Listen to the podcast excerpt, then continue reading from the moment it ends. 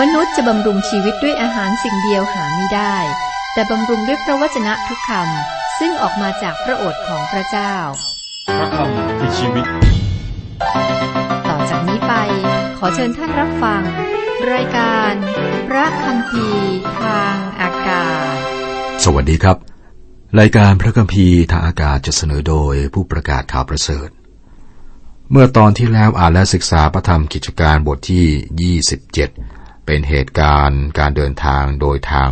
เรือครับเรียบชายฝั่ง อิสราเอล เพื่อจะไปอิตาลี ไปกรุงโรม แล้วก็ประสบกับพายุเป็นเวลา 14 วัน 14 วันคนบนเรือก็ไม่ได้กินอาหารหนึ่งกลัวครับ กลัวจนลืมกินอาหารกินไม่ลงว่าอย่างนั้นนะครับ และ ผู้ที่ไม่กินอาหารก็มีอีกเหตุผลหนึงคืออธิษฐานอดอาหารขอพระเจ้าช่วย เป็นพายุที่ไม่เห็นเดือนเห็นตะวันละครับ 14 วัน เรือก็อยู่ในทะเลอาเตรีย ซึ่งเป็นทะเลระหว่างอิตาลีและกรีก และเมื่อใกล้ถึงฝั่ง ก็มีการหนุนใจโดยอาจารย์เปาโลให้ให้กินข้าวบ้างนะ กินอาหารบ้างครับ เรามาดูกันต่อนะครับบทที่ 27 ข้อ 35 ครั้งกล่าวอย่างนั้นแล้วท่านจึงหยิบขนมปังขอพระเดชพระคุณพระเจ้าต่อหน้าคนทั้งปวง แล้วก็หักรับประทาน อาจารย์เปาโลขอบคุณพระเจ้าต่อหน้าพวกเขา และนี่เป็นคำพยานที่น่าทึ่งนะครับ นี่เป็นการเดินทางไปกรุงโรมที่เกิดผลแก่อาจารย์เปาโล ท่านอยู่ในน้ำพระทัยของพระเจ้า คุณผู้ฟังครับมีอีกเหตุการณ์หนึ่งใน พระกิติคุณเมื่อพระเยซูคริสต์ให้สาวกของพระองค์ลงเรือในคืนหนึ่ง แล้วก็ส่งพวกเขาข้ามทะเลกาลิลีครับ พระองค์บอกพวกเขาให้ไปอีกฝั่งหนึ่ง และพวกเขาก็พบกับพายุในระหว่างทาง พระเยซูก็ส่งพวกเขาเข้าไปในพายุ พระองค์ตั้งใจส่งเขาเข้าไปในพายุครับ พระเยซูก็เป็นพระเจ้าและทรงทราบว่าจะเกิดพายุ และพระองค์จงใจทำอย่างนั้นนะครับ เชื่อว่านะครับหลายครั้งที่พระเจ้าส่งเราเข้าไปในพายุ แห่งชีวิต เราต้องจำไว้ว่าเราสามารถอยู่ท่ามกลางพายุและก็ยังอยู่ในน้ำพระทัยของพระเจ้าได้พระองค์ไม่ได้บอกว่าเราจะไม่พบกับพายุหรือว่าปัญหาอุปสรรค แต่พระองค์สัญญาว่าพระองค์จะประทับอยู่กับเราท่ามกลางปัญหาอุปสรรค ซึ่งเปรียบเหมือนกับพายุร้าย นี่คือความรู้สึกมั่นใจ อุ่นใจที่เรามีท่ามกลางพายุแห่งชีวิต ข้อ 36 37 คนทั้งปวงก็มีกำลังใจขึ้นจึงรับประทานอาหารด้วย เราทั้งหลายที่อยู่ในกำปันนั้นรวม 276 คน กับมีคน 276 คนบนเรือ กับแสดงว่าเรือลำนี้เป็นเรือเรือลำใหญ่ ข้อ 38 เมื่อรับประทานอาหารอิ่มแล้ว จึงขนข้าวสาลีในกำปันทิ้งเสียในทะเลเพื่อให้กำปันเบาขึ้น ก่อนหน้านี้ก็โยนทุกสิ่งทิ้งไปแล้ว ตอนนี้ก็ทิ้งอาหารไป ข้อ 39 ถึง 44 ครั้งสว่างแล้วพวกเขาเขาก็ไม่รู้ว่าเป็นแผ่นดินอะไร แต่เขาเห็นอ่าวแห่งหนึ่งที่มีหาด จึงตกลงกันว่าถ้าเป็นได้จะให้เรือเข้าเกยหาดนั้น เขาจึงตัดสายสมอทิ้งเสียในทะเล แล้วก็แก้เชือกที่มัดหางเสือ และชักใบหัวเรือให้ขึ้นกินลม แล่นตรงเข้าไปหาฝั่ง ครั้งมาถึงตำบลหนึ่งที่ทะเลสองข้างบรรจบกันกำปั่นก็เกย ดินหัวเรือติดแน่นออกไม่ได้ แต่ท้ายเรือนั้นก็แตกออกด้วยกำลังคลื่น พวกทหารคิดจะฆ่านักโทษทั้งหลายเสีย กลัวว่าจะมีผู้ใดว่ายน้ำหนีไปได้ แต่ในร้อยปรารถนาจะให้เปาโลรอดตาย จึงห้ามพวกทหารมิให้ทำตามความคิดนั้น แล้วสั่งคนทั้งหลายที่ว่ายน้ำเป็นให้กระโดดน้ำว่ายเข้าหาฝั่งก่อน ฝ่ายคนทั้งหลายที่เหลือนั้นก็เกาะกระดานไปบ้าง เกาะไม้กำปั่นที่หักไปบ้าง ดังนั้นเขาทั้งหลายก็ถึงฝั่งรอดตายหมดทุกคนครับ การขึ้นฝั่งของพวกเขาถือว่าเป็นการอัศจรรย์ได้ครับ พระเจ้าทรงทำให้พระสัญญาของพระองค์สำเร็จ อาจารย์เปาโลและก็คนอีก 276 คนบนเรือครับ ปลอดภัยทุกคน จบบทที่ 27 ต่อไปเป็นบทที่ 28 ซึ่งเป็นบทสุดท้ายของพระธรรมกิจการนะครับ บทที่ 28 หัวเรื่องหลักคือ เปาโลมาถึงกรุงโรม บทสุดท้ายของพระธรรมเล่มนี้ เราติดตามอาจารย์เปาโลจากเกาะมอตตาไปจนถึงกรุงโรม เมื่อท่านมาถึงกรุงโรมครับท่านได้รับใช้คนยิวก่อน แล้วก็คนต่างชาติคำบรรยายนี้ไม่มีการสรุปนะแต่หยุดไปด้วยคำเทศนาของเปาเปาโลในกรุงโรม กิจการของพระวิญญาณบริสุทธิ์ก็ยังไม่สิ้นสุดแม้ในสมัยนี้ครับ พระธรรมกิจการจะสิ้นสุดด้วยการรับคริสตจักรออกไปจากโลกในวันหนึ่งข้างหน้า การขึ้นฝั่งที่เกาะมัลตาบทที่ 28 ข้อหนึ่งครั้งรอดพ้นภัยแล้วพวกเราจึงรู้ว่าเกาะนั้นชื่อมัลตาชายฝั่งที่เหตุการณ์นี้เกิดขึ้นถูกเรียกว่าชายฝั่งนักบุญเปาโล ในเหตุการณ์เรือแตกและก็การขึ้นฝั่งของท่านบนเกาะมอต้านี้ครับ เราเห็นการช่วยเหลือของพระเจ้าในชีวิตของอากาทูตเปาโล และนี่คือบันทึกเพื่อการเรียนรู้สำหรับพวกเรา ข้อสองฝ่ายชาวเมืองมีความกรุณาแก่พวกเราอย่างผิดปกติ เขาก่อให้เขาก่อไฟรับรองเรา เพราะฝนตกและหนาว ที่นี่เราเห็นความกรุณาของคนพื้นเมือง คนบนเรือทั้งหมด 276 คนกับขึ้นฝั่งบนเกาะเล็กๆนี้ นะครับ ในจำนวนนี้ก็มีอาชญากรหลายคนที่ถูกส่งไปลงโทษที่กรุงโรมครับ แต่เราก็ยังได้เห็นความเมตตาและความช่วยเหลือของคนที่ไม่เชื่อในพระเจ้า เราพบในพระธรรมโยนาด้วยนะครับ เมื่อกาลสีที่ไม่เชื่อพระเจ้าได้ไว้ชีวิตของโยนา พวกเขาไม่ต้องการโยนท่านลงทะเลแม้ว่าโยนาบอกให้ให้ให้พวกเขาทำอย่างนั้น พวกเขาพยายามนำเรือขึ้นฝั่งแต่ว่าทำไม่ได้ครับ บางครั้งเนี่ยคนที่ไม่ได้เชื่อศรัทธาในพระเจ้าก็มีความเมตตาปราณี มากกว่าคนที่เคร่งครัดศาสนาด้วยซ้ำข้อสามเปาโลเก็บกิ่งไม้แห้งมัดหนึ่งมาใส่ไฟ มีงูพิษตัวหนึ่งออกมา เพราะถูกความร้อนกัดมือของเปาโลติดอยู่ ตอนจบของพระธรรมมาโลโกมีพระสัญญาว่ามีคนเชื่อที่ไหนหมายสำคัญเหล่านี้จะบังเกิดขึ้นที่นั่น คือเขาจะขับผีออกโดยนามของเรา เขาจะพูดภาษาแปลกๆ เขาจะจับงูได้ ถ้าเขากินยาพิษอย่างใดจะไม่เป็นอันตรายแก่เขา และเขาจะวางมือบนคนไข้คนป่วย และคนเหล่านั้นจะหายโรค จากพระธรรมมาระโกบทที่ 16 ข้อ 17 18 อาจารย์เปาโลไม่ได้จงใจจับงูนะครับ ท่านกำลังหากิ่งไม้แห้ง มีงูพิษตัวหนึ่งที่ท่านมองไม่เห็น สิ่งที่น่าสังเกตคือว่า อาจารย์เปาโลไปเก็บกิ่งไม้แห้ง นี่แสดงว่าท่านไม่ได้เป็นนักเทศที่ขี้เกียจนะครับ ท่านเองก็ได้ เย็บเต้นขายเลี้ยงชีพเมื่อท่านทำพันธกิจของพระเจ้าครับ เรียกว่าไม่เป็นภาระของคริสจักร ท่านไม่กลัวที่จะทำงานหนักด้วย เมื่ออาจารย์เปโลโยนกิ่งไม้เข้ากองไฟกับงูนั้นเลื้อยออกมาครับงูไม่เพียงแต่กัดมือของเปาโลนะแต่ว่า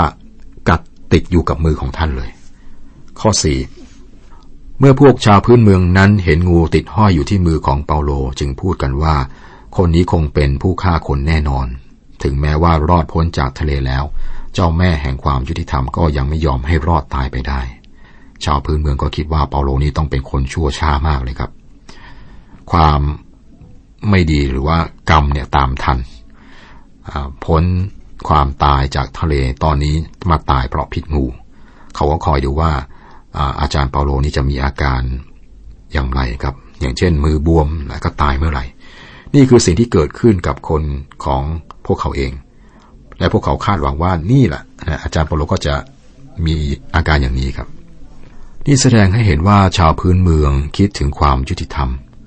ทั่วอาณาจักรโรมเน้นความยุติธรรม ไม่มีการยกโทษนะถ้าทำผิดต้องรับโทษ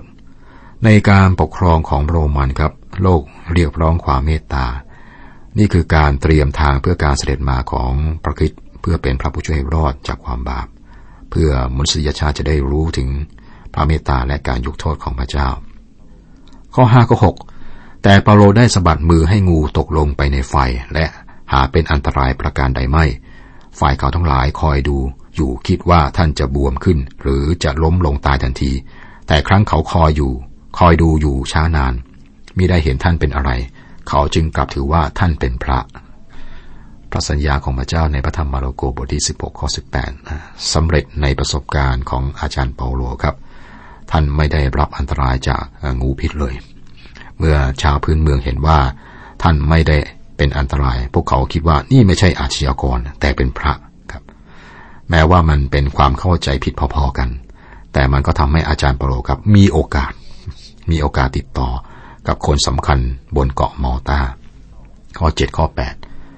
เจ้าแห่งเกาะนั้นชื่อปูมลิอัส มีไร่นาอยู่ใกล้ตำบลนนั้น ท่านได้ต้อนรับเลี้ยงดูพวกเราไว้อย่างดีสามวัน ฝ่ายบิดาของปูมลิอัสนั้นนอนป่วยอยู่เป็นไข้และเป็นบิด เปาโลจึงเข้าไปหาท่าน อธิษฐานแล้ววางมือบนท่านรักษาให้หาย อาจารย์เปาโลกำลังใช้ของประทานของอาคาทูต ท่านเข้าไปแล้วก็อธิษฐาน ข้อ9ข้อ10 ครั้งทำอย่างนั้นแล้วคนอื่นๆที่เกาะนั้นซึ่งมีโรคต่างๆ ก็มาหา และเขาก็หายด้วย เขาทั้งหลายจึงให้เกียรติพวกเราหลายประการ เมื่อเราจะแล่นเรือไปจากที่นั่น เขาจึงนำสิ่งของที่เราต้องการมาใส่เรือ อาจารย์เปาโลคงจะเทศนาข่าวประเสริฐที่นี่ด้วยครับ ท่านเคยเขียนไว้ว่า เพราะข้าพเจ้าตั้งใจว่า จะไม่แสดงความรู้เรื่องใด ๆ ในหมู่พวกท่านเลย เว้นแต่เรื่องพระเยซูคริสต์และการที่พระองค์ทรงถูกตรึงที่กางเขน ในพระธรรมหนึ่งโครินธ์บทที่สองข้อสอง การรักษาโรคเป็นคำพยานของพระเจ้าว่าข่าวประเสริฐที่ท่านเทศนานี้มาจากพระเจ้า และนี่ก็เป็นหลักฐานถึงความจริงที่ท่านประกาศ การเดินทางต่อไปครับในข้อสิบเอ็ดครั้งล่วงไปสามเดือน พวกเราจึงลงเรือกำปั่นซึ่งมาจากเมืองอเล็กซานเดรีย และค้างอยู่ที่เกาะนั้น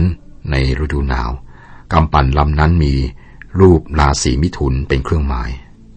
เนื่องจากว่าอาจารย์เปาโลอยู่ที่เกาะมอต้าเป็นเวลาสามเดือน สิ่งที่เราพบในพระคัมภีร์ตอนนี้จึงไม่ใช่ จึงไม่ใช่รายละเอียดของการรับใช้ของท่านอย่างแน่นอนนะครับ ดังนั้นแน่ใจว่ายังไงท่านก็เทศนาที่นั่น ข้อ 12 13 พวกเราแวะที่เมืองไซลาคิวส์จอดอยู่ที่นั่นสามวัน เราออกจากที่นั่นอ้อมไปยังเมืองเลยีอุม ครั้งรุ่งขึ้นลมทิศใต้ก็พัดมา วันที่สองจึงมาถึงเมืองโปติโอรีพายุก็หยุดละ ลมทิศเหนือผ่านไปแล้ว ตอนนี้มีลมทิศใต้พัดมาอีก ข้อ14 15เราพบพวกพี่น้องที่นั่น และเขาเชิญเราให้หยุดพักอาศัยอยู่กับเขาเจ็ดวัน แล้วเราจึงไปถึงกรุงโรมครั้งพวกพี่น้องในกรุงโรมได้ยินข่าวพวกเราเขาจึงออกมาหาเราที่บ้าน ตลาดอัมปิอัสและที่บ้านสามร้าน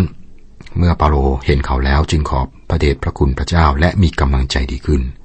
ตอนนี้ อาจารย์เปาโลก็อยู่บนถนนเอเปรียน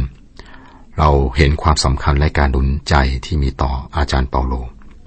อาจารย์เปาโลในกรุงโรมข้อ 16 ครั้งพวกเรามาถึงกรุงโรม เขายอมให้เปาโลอยู่คนเดียวต่างหาก ให้ทหารคนหนึ่งคุมไว้ แน่นอนครับ ท่านมีเสรีภาพที่จะอยู่ในบ้าน แต่ท่านก็มีทหารคนหนึ่งเฝ้าอยู่เสมอ มีทหารผลัดกันเฝ้าท่าน ข้อ 17ถึง20 ครั้งล่วงไปสามวันแล้ว เปาโลจึงเชิญพวกผู้ใหญ่ในพวกยิวมาประชุมกัน เมื่อมาพร้อมหน้ากันแล้ว ท่านจึงกล่าวแก่เขาว่า ดูก่อนท่านพี่น้องทั้งหลาย ถึงแม้ว่าข้าพเจ้าไม่ได้กระทำผิดสิ่งหนึ่งสิ่งใดต่อชนชาติหรือผิดธรรมเนียมของบรรพบุรุษข้าพเจ้ายังต้องถูกมอบเป็นนักโทษมาจากกรุงเยรูซาเล็ม เป็นนักโทษให้อยู่ในมือของพวกโรม ครั้งพวกนั้นได้ไต่สวนข้าพเจ้าแล้ว ก็ประสงค์จะปล่อยข้าพเจ้าเสีย เพราะไม่มีเหตุอะไรที่ข้าพเจ้าควรจะต้องตาย แต่ว่าเมื่อพวกยิวพูดคัดค้านข้าพเจ้าจึงจำต้องถวายกีกาถึงซีซ่า แต่ไม่ใช่ว่าข้าพเจ้ามีอะไรจะฟ้องชนชาติ ชนร่วมชาติของข้าพเจ้า เหตุฉะนั้นข้าพเจ้าจึงเชิญท่านทั้งหลายมา เพื่อจะได้เห็นหน้าและพูดกับท่าน เพราะที่ข้าพเจ้าถูกล่ามโซ่นี้ก็เนื่องด้วยความหวังของชนชาติอิสราเอล อาจารย์เปโลก็ทำตามรูปแบบปกติของท่านนะคือหาคนอยู่ก่อน อธิบายให้พวกเขา ว่าทำไมท่านจึงถูกนำตัวมาที่กรุงโรมข้อ 21 ถึง 24 เขาทั้งหลายจึงตอบท่านว่า พวกเราหาได้รับจดหมายจากแคว้นยูเดียกล่าวถึงท่าน หรือหามีพวกพี่น้องผู้หนึ่งผู้ใดมากล่าวร้ายท่านไม่ แต่ข้าพเจ้าทั้งหลายปรารถนาจะฟังท่านกล่าวว่า ท่านคิดเห็นอย่างไร เพราะพวกข้าพเจ้าทราบว่าพวกที่ถือลัทธินี้ก็ถูกติดเตียนทุกแห่ง เมื่อเขานัดวันพบกับท่าน คนเป็นอันมากก็พากันมาอย่างที่อาศัยของท่าน ท่านจึงกล่าวแก่เขาตั้งแต่เช้าจดเย็น เป็นพยานถึงแผ่นดินของพระเจ้า และชักชวนให้เขาเชื่อถือในพระเยซูโดยใช้ข้อความจากคำพีธรรมบัญญัติของโมเสสและจากคำพีผู้เผยพระชนะเป็นหลักคำที่ท่านกล่าวนั้นบางคนก็เชื่อบางคนก็ไม่เชื่อ ที่นี่เราเห็นเสรีภาพที่อาจารย์เปาโลได้รับในฐานะที่เป็นนักโทษนะครับ แน่นอนท่านก็มีผู้ฟังจำนวนมากมาที่บ้านของท่าน แต่อย่างไรก็แล้วแต่ก็มีทหารคนหนึ่งคอยเฝ้าคุมตัวอยู่ อาจารย์เปาโลใช้ภูมิหลังในพันธสัญญาเดิม ในการชักจูงพวกยิวเรื่องพระเยซูคริสต์มีทั้งคนที่เชื่อและไม่เชื่อ ข้อ 25 ถึง 31 เขาไม่เห็นพ้องกัน จึงลาไป เมื่อเปาโลได้กล่าวข้อความแถมว่าพระวิญญาณบริสุทธิ์ตรัสกับบัมพบุรุษของท่านทั้งหลาย โดยอิสยาผู้เผย พระชนะถูกต้องดีแล้วว่า จงไปหาชนชาตินี้และกล่าวว่า พวกเจ้าจะได้ยินกับหูก็จริง แต่จะไม่เข้าใจ จะดูก็จริง แต่จะไม่สังเกต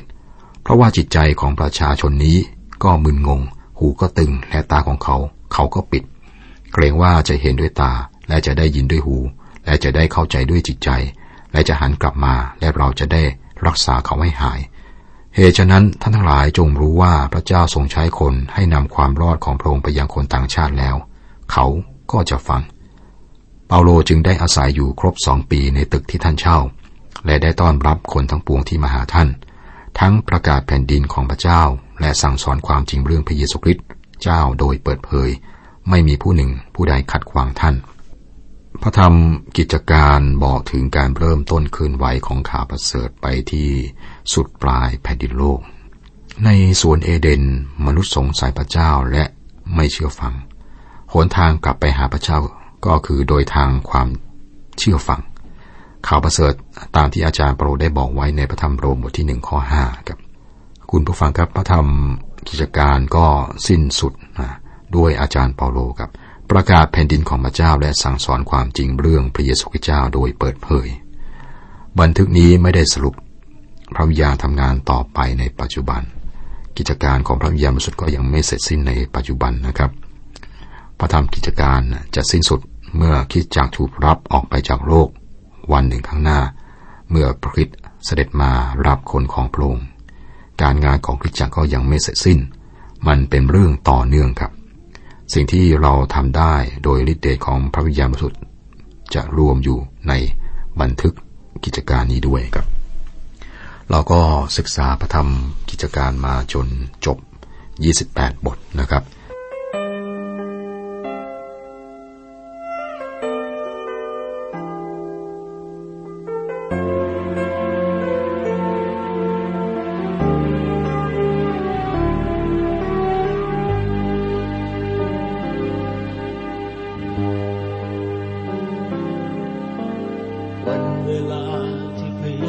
ท พระองค์ไม่เปลี่ยนแปลง มีความรักและเมตตาอยู่เสมอ ตัวเราอาจจะวันไหวพระองค์ยังเหมือนเดิม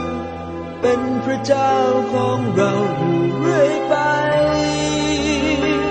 พระองค์ทรงสมควรที่จะรับการสรรเสริญ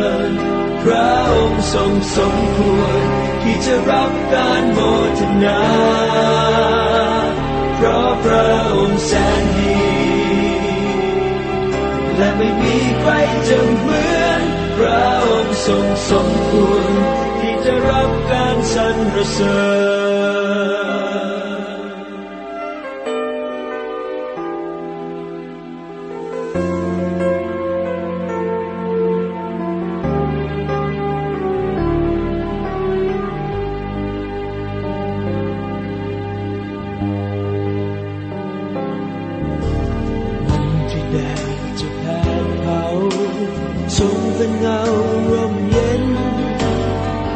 ความหวังเป็นทางรอดอยู่เสมอ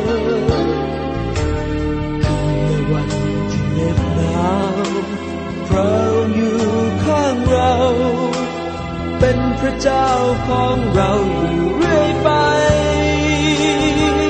พระองค์ทรงสมควรที่จะรับการสรรเสริญพระองค์ทรงสมควร ที่จะรับการโมทนา เพราะพระองค์แสนดี และไม่มีใครจะ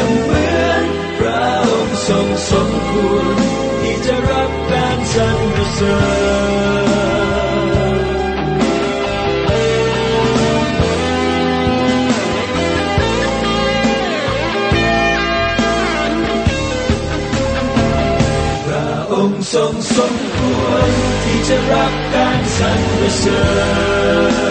ญพระองค์ทรงสมควรที่จะรับการโมทนาเพราะพระองค์แสนดีและไม่มีใครจะ